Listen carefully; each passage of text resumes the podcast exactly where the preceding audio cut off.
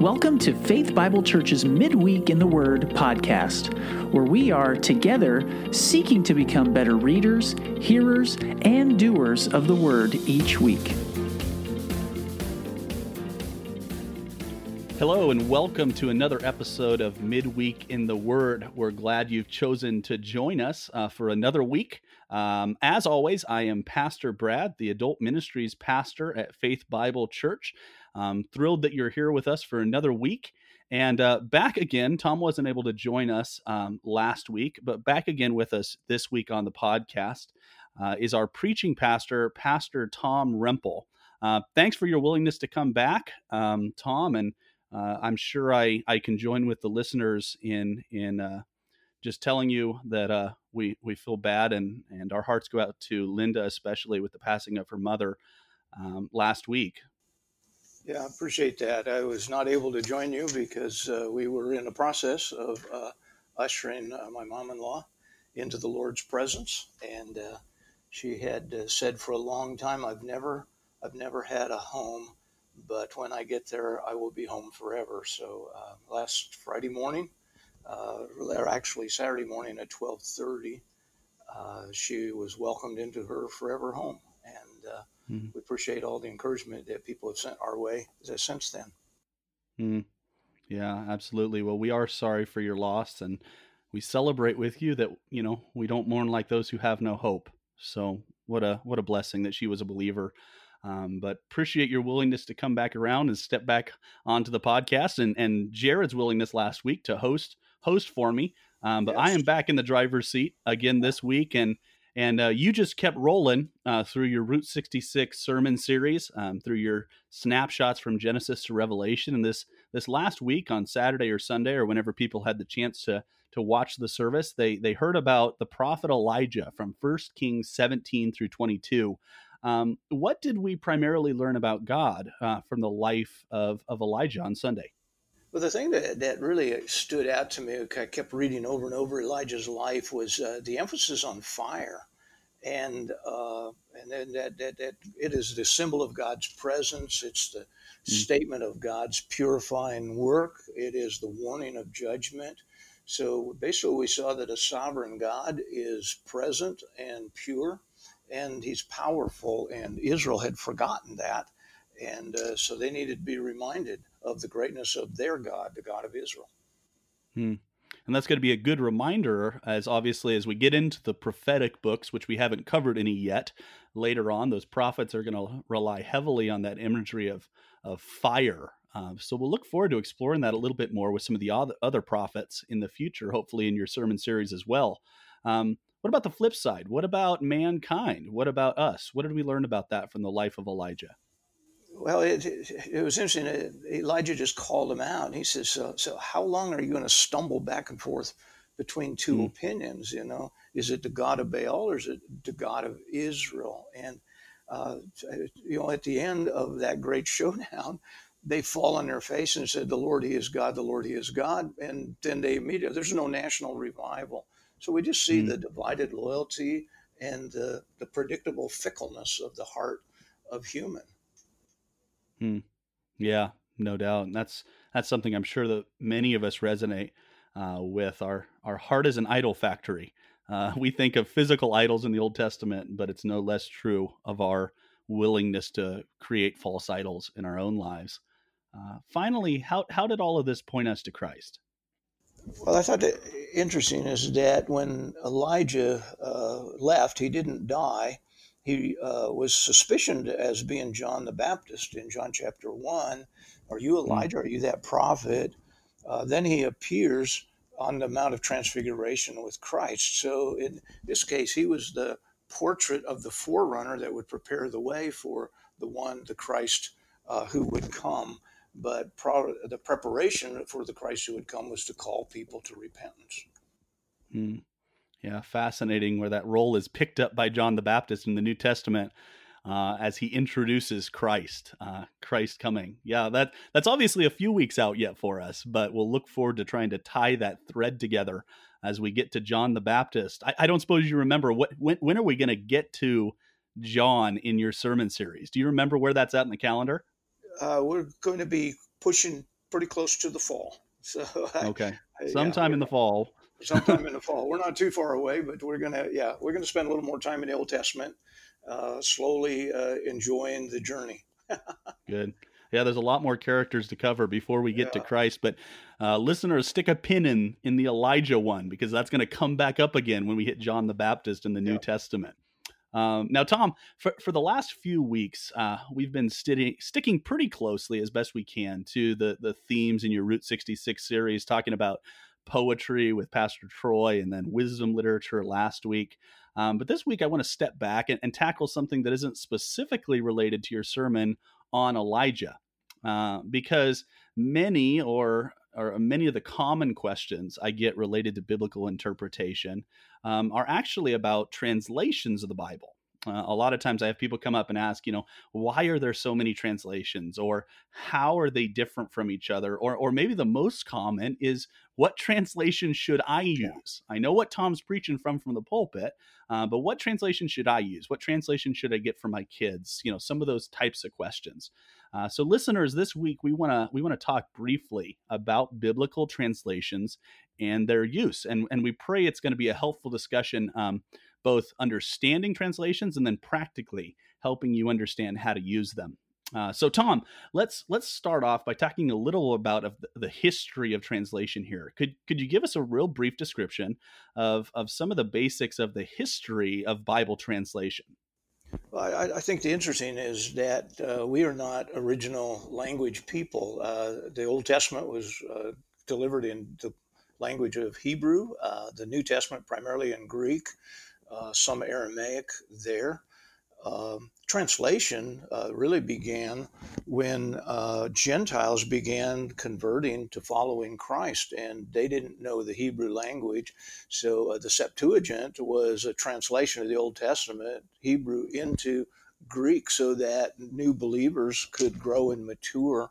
And uh, so, anytime that an Old Testament passage is quoted in the New Testament, even in the Greek, the Hebrew had to be translated into mm-hmm. Greek so that they would understand the Old Testament passage as well. So uh, it, it's far older than even, uh, as it were, Christianity. Whenever there was a movement uh, around the world where there was a language change, there had to be a translation of the text in order for people to understand it.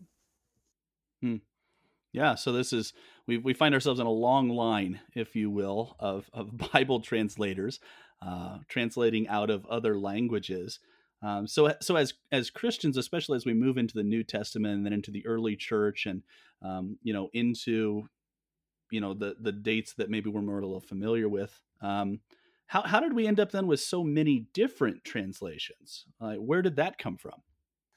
Well, I think there was uh, it was constantly an effort to be more accurate in in rightfully rendering what the original was, and a couple of things. One is just uh, uh, as language changes, we we were laughing about Romeo and Juliet and that style of English, which we hardly would recognize today. Um, so as language changes and words take on different meanings. Even now, once in a while, my grandkids will look at me and say, "Papa, that word doesn't mean what you think it means anymore." you know, so so as language molds and shapes, uh, we go back and look and say, "Is this accurately representing in our understanding?" what the original was. So I think it's those things. Cultural changes take place.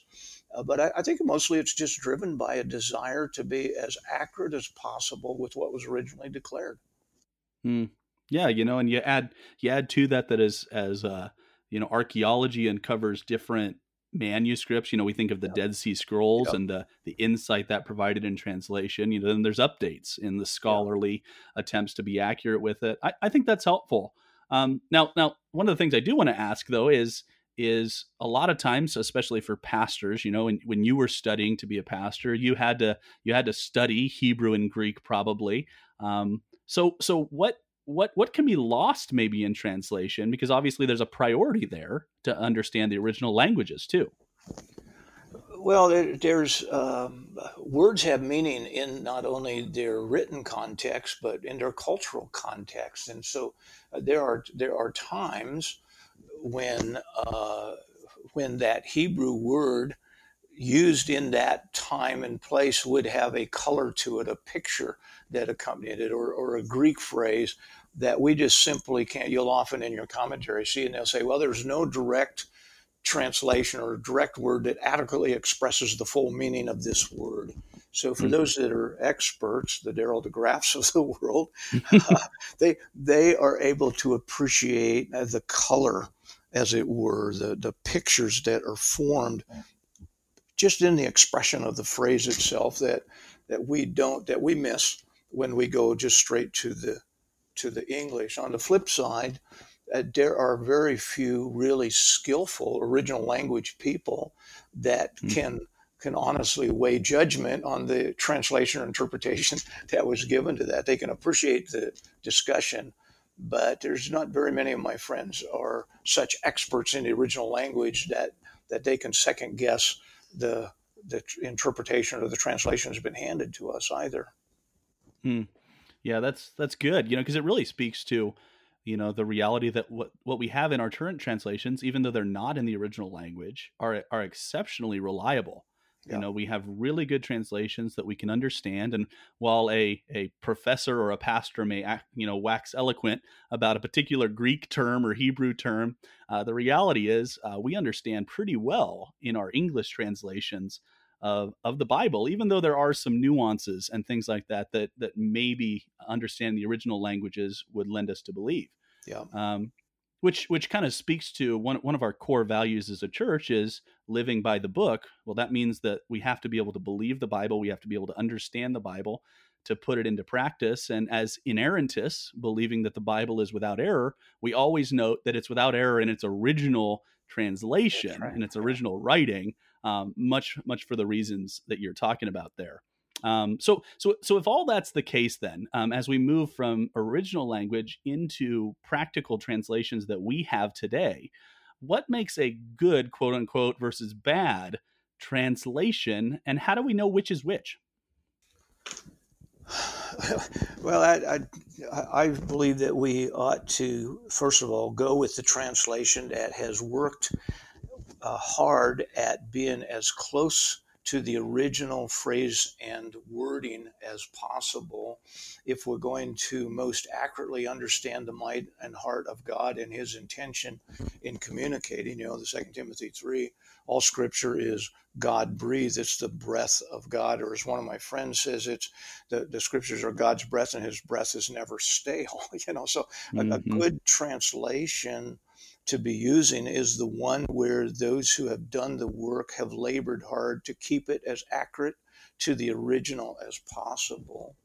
Um, so a bad translation, I suppose that it, it's hard to say because of the work that goes in, as we were talking earlier about the, the motive, the, the driving is, is just a pastoral desire to make God's word understandable. So uh, mm-hmm. we'll probably talk later, but you know there there are direct word for word virtually translations, and then there are uh, paraphrases that seek to express the idea or the concept that was being communicated rather than the word or the sentence. They just here's the meaning of that. And uh, I have friends with Wycliffe Bible translators around the world, and they live in that world. You know, it's like, what, what mm. is the expression? What is the thought being communicated? How do we say that in the language of the people? So, for mm. us, I'd say if you're if you're doing Bible exposition, you want to start with good Bible exegesis, which means you grab a translation that takes you as close as possible to the original wording. Mm. It kind of brings us back to that thought of authorial intent that you've mentioned before. If, yeah. if the philosophy of the translator is we want you to understand the original intent that the author put, um, they're probably seeking to do the right things. You know, I, I think of, and I'm, I'm quoting here from uh, the ESV translation because that's what you preach from. In, yes. in the preface, they say the ESV is an essentially literal translation that seeks as far as possible to capture the precise wording of the original text and the personal style of each Bible writer. And goes on to say, thus it seeks to be transparent to the original text, letting the reader see as directly as possible the structure and meaning of the original that heart to help us understand not not to not to make it say something that's relevant to us obviously it will be relevant as the word of god but to help us understand what the author said as best as possible i think that's helpful um, But but the other thing that comes up in a lot of these prefaces in Bible translations is that not all translations have the exact same intent. Even if it is to understand the Word of God, they've got slight variations. And you've already spoken to this a little bit, but what are the different goals that Bible translators can have in mind that are slightly different from each other in this subject?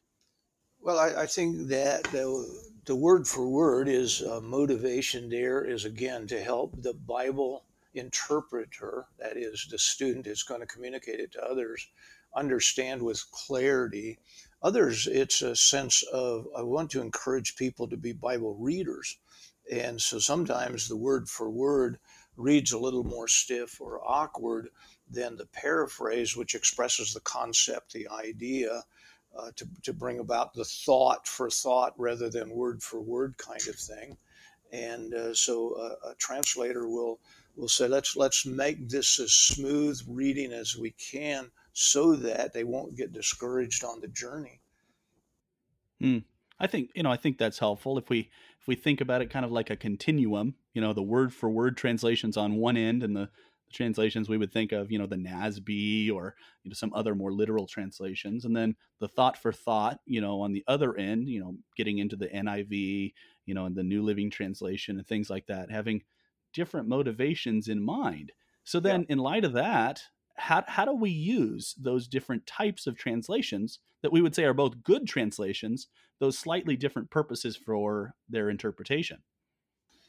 Well, I, over the years, I've got quite a Bible collection, and, and so uh, because I don't go back and work in the Hebrew to Greek, you, you, you take off the various translations, and you know, we call it the parallel Bible. We used to sell a lot of those, you know, four different translations running side by side, so you can look across the page but it, it makes for a great Bible commentary, quite honestly, as if because uh, every translator is also an interpreter. He's is trying to grapple with what was the original intended meaning and how do I express it.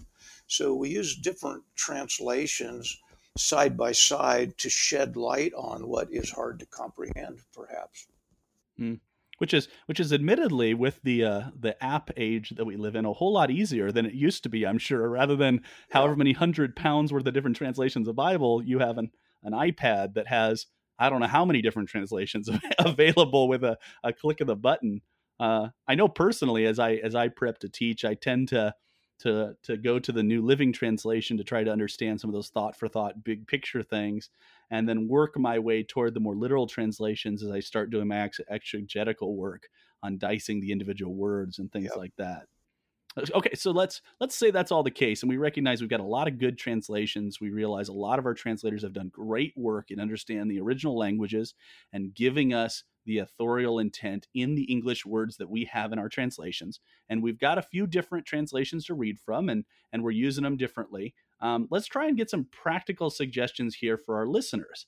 Um, can you think of any examples or, or misuses of translations that might be helpful for our listeners to avoid practically? Well, I, I think I have an illustration. One of our former elders was teaching a Bible study to state senators, and uh, he had done his work in a particular translation in the Gospel of John. And the morning he went down for the Bible study early, he was kind of in a hurry, left the house. The Bible he'd been working in all week was still on the dining room table. he got there, he reached in the back, he grabbed the translation that was in the back of his car. He went into the Bible study and he opened it up and you got the state senators there for encouragement. and the, the, the verse that he had built his whole lesson around was not in the text. the interpreter, translator had questioned the, the, the, original source and they had not put it in the margin, as was characteristic of. So they completely go. eliminated. And so he has a whole room full of senators waiting for him to expound upon a verse that's not in the text. anyway, and, and don't send us any emails. We will not reveal the identity the, like of this individual. Oh, what a bummer. Uh, so anyway, there there are some of those. I, I think in my own experience, I, with the first church I was pastoring in, I, I apparently didn't read the church constitution as closely as I should. And so one of my jobs was to be the service um, moderator, the MC, as it were. So I would do the announcements, and I would read the scripture that the pastor was going to preach on. And uh, four weeks into it, I had I had a deacon just just rip my hide off in the north hallway of the church. And he says, "Have you ever read our Constitution?" I said, "Well, yeah." I said, "Well, we have, it says specifically in there that no translation except the King James original King mm. James Bible will be used in the pulpit of this congregation. And so there was a sense, I was using the New American Standard. That was the classroom text of my Bible college. It was, mm-hmm. it was mm-hmm. the one I was most familiar with. I was just opening up and reading it. But all of a sudden, there's a, a, instead of hearing what the text was saying, he was fighting for the translation. So the, I think those are some of the concerns. We need to be careful. We're not fighting for our translation, but we're fighting for the word of God that is translated. Mm in particular you think of as as newer translations come out that that have more um, more knowledge about some of the original texts and things like that, and they update things. Some of what we were talking about earlier. Um, while you may like your original translation of King James or whatever version it might be, um, there there may be new insights, good things yes. that that help the translators that come out as things go. So don't get too tied to your translation unless you can read it in the original Greek and Hebrew and all that. In which case, we commend you uh, for your work on that. I, well, yeah, I know, think that's I, that's helpful it's kind of a it's kind of an evangelical joke, but it's been said over and over that you know if the King James was good enough for the Apostle Paul, my word, it ought to be good enough for us. You know, so, so, somehow we we hook a history to a translation that is not accurate, but we use it to defend the one we have, rather than to say, "Wow, mm. if somebody can help me understand more clearly what it is that God is saying to me." I want, I want to go there. So, yeah, read yeah. with discernment, but at the same time, don't be so stubborn. A little bit of church history goes a long way in our discussion of translations. Uh, absolutely. Um, okay, so then, kind of on the flip side, as far as not so much the dangers to avoid, um, can you give us some specific examples of a few translations you personally like to use, uh, but but specifically in light of how you recommend using them? Because you said you have a whole lot of different translations but based upon our discussion about the kind of the philosophy of translation, how do you use those translations? You know, what would you use them for? Well, I, I use the NIV for my yearly Bible reading. I've got a chronological, uh, this year I'm on a chronological read, and it's NIV, and it reads smoothly. It's comfortable. I'm not using it for my exegetical work, but I am certainly using it for my devotional. Um, hmm. I, I, I, use the New American Standard as the one I spiritually cut my teeth on in Bible college. I preached out of it for uh, up till uh, I was introduced to the ESV. Um, I use the ESV because I I'm comfortable with it. I like it. I think it's I think it's accurate. I'm not criticizing the others. Um, the the New King James. I, I still pull my King James Bible off the shelf and read it uh, just just to see if there's any clarity, light shed on it. That plus the fact that my dad didn't have much money, but he bought me a really nice one when I went to Bible college, so uh-huh. I keep pulling it off to remember that. Uh, and then uh, J.B. Phillips had a New Testament translation that I will frequently pull off. I was introduced to that years ago. Again, it's it's it's more of a paraphrase and it's a little bit loose, but once in a while it sheds a word picture on that I didn't get in my other work. Hmm. Good, good deal. So some of the concepts we were talking about earlier, obviously, coming back up in this suggestion. Um, what about what one of the questions I do get is is what translation should I start my kids on? You know, they're ready to tra- move from um, a children's Bible or, or having it read to them, beginning to read it for themselves. What translation would you recommend there, and why? Well, that's that's a, that's a real struggle. I, I, I think that the ESV, the NASB, all read smoothly. That uh, that young children would embrace it, but uh, but if if their comfort is in like the the New Living Translation or uh, something like that, I, I, don't discourage anyone in particular. Uh, I, I, the ESV would be the one if parent family are going to spend some money, simply because as they're sitting with us in church, they won't get lost as I'm reading along. Sometimes mm-hmm. people say, "Well, mine didn't exactly lay it out in that flow." Uh, in my men's Bible studies, where we read around the circle and you can hear the different translations. So, at, at, at Faith Bible Church, I would encourage the English Standard Version because I think it is useful and it helps the children stay in the flow of our study as we go.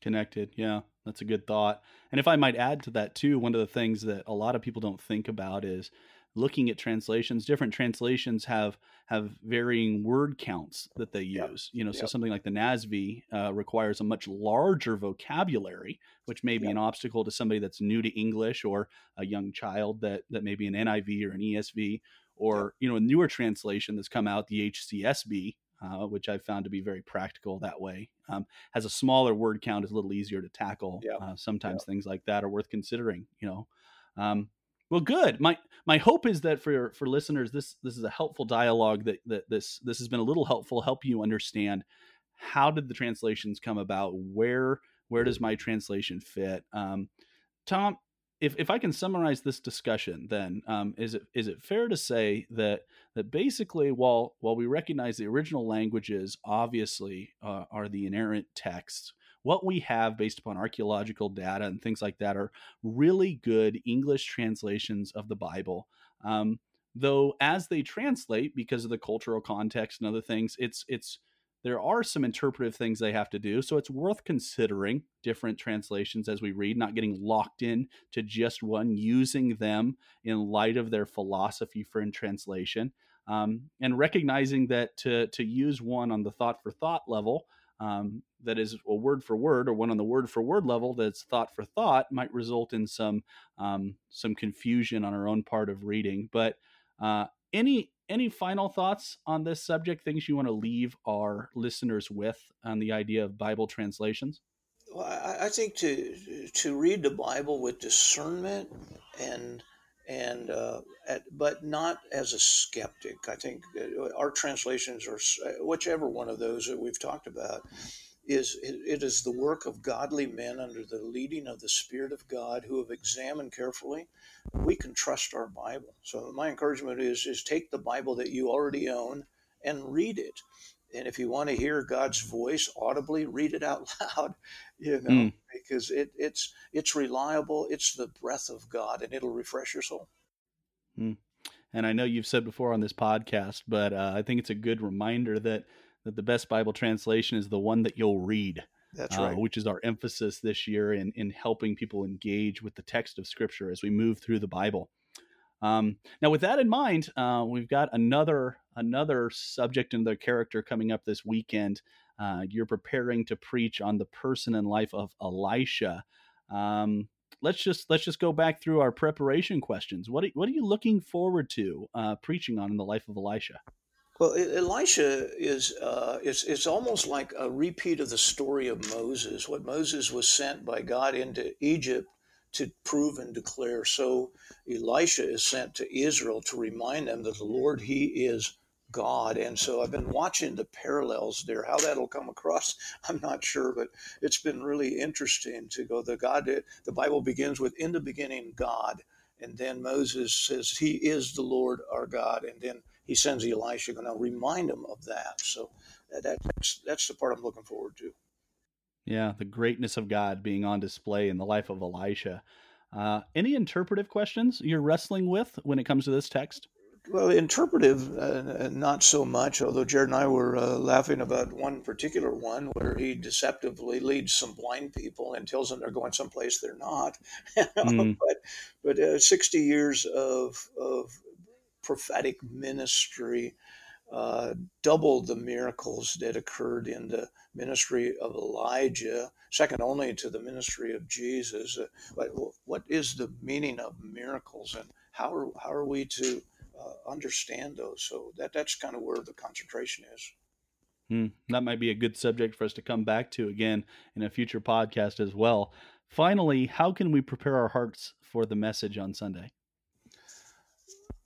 Well, I, I think again that God says that there must be two witnesses to validate an accusation, and He brings two witnesses, Elijah and Elisha and uh, they are legendary representatives of the God of Israel. To prepare our hearts, we need to be prepared to let them speak to us. What is it that they say to us? It's practical, it's relevant, it's not just Old Testament history, but He speaks to our world today. And we're, we're in a world that's burning itself up, as it were. Mm. Uh, God's going to speak, I think, with great practical application to exactly where we're living today. Amen. We'll be looking forward to hearing that on Sunday. Um, well, that's it for this week's podcast, listeners. Thanks again for joining us. Uh, remember, if you're following along in the weekly reading, you've got First Kings 19, verses 19 through 21, and Second Kings 2 uh, to get you ready for the life and the work of Elisha. Um, and then, as we've been waiting and waiting for over the last few weeks, we we are looking forward to seeing some of you, hopefully on Sunday. Uh, remember uh, that the service times are eight o'clock rather than our normal nine o'clock uh, service time, and then ten thirty as well to allow time for cleaning in between. Um, don't forget uh, to let us know you'll be joining us uh, with that RSVP link that came out via Faith News and the letter. Hopefully, you've received at this point. Um, and do remember that if that if you're uncomfortable joining us for the service, whether that be due to work situation or or health situation or family situation, uh, we absolutely respect your decision, um, and we are uh, committed as elders and pastors to continue shepherding you, to continue to help you engage with the services online. Um, so you can stay connected to the body even though you can't physically be with us. Um, but know that even uh, whether you're with us on Sunday or whether you can't join us on Sunday, we will be praying for you. And we do hope you join us again next week for the podcast as we continue to look at characters from the Bible. Thanks for listening to this week's podcast. As you're reading this week, be encouraged by the words of the Apostle Paul to Timothy. Do your best to present yourself to God as one approved a worker who has no need to be ashamed, rightly handling the word of truth.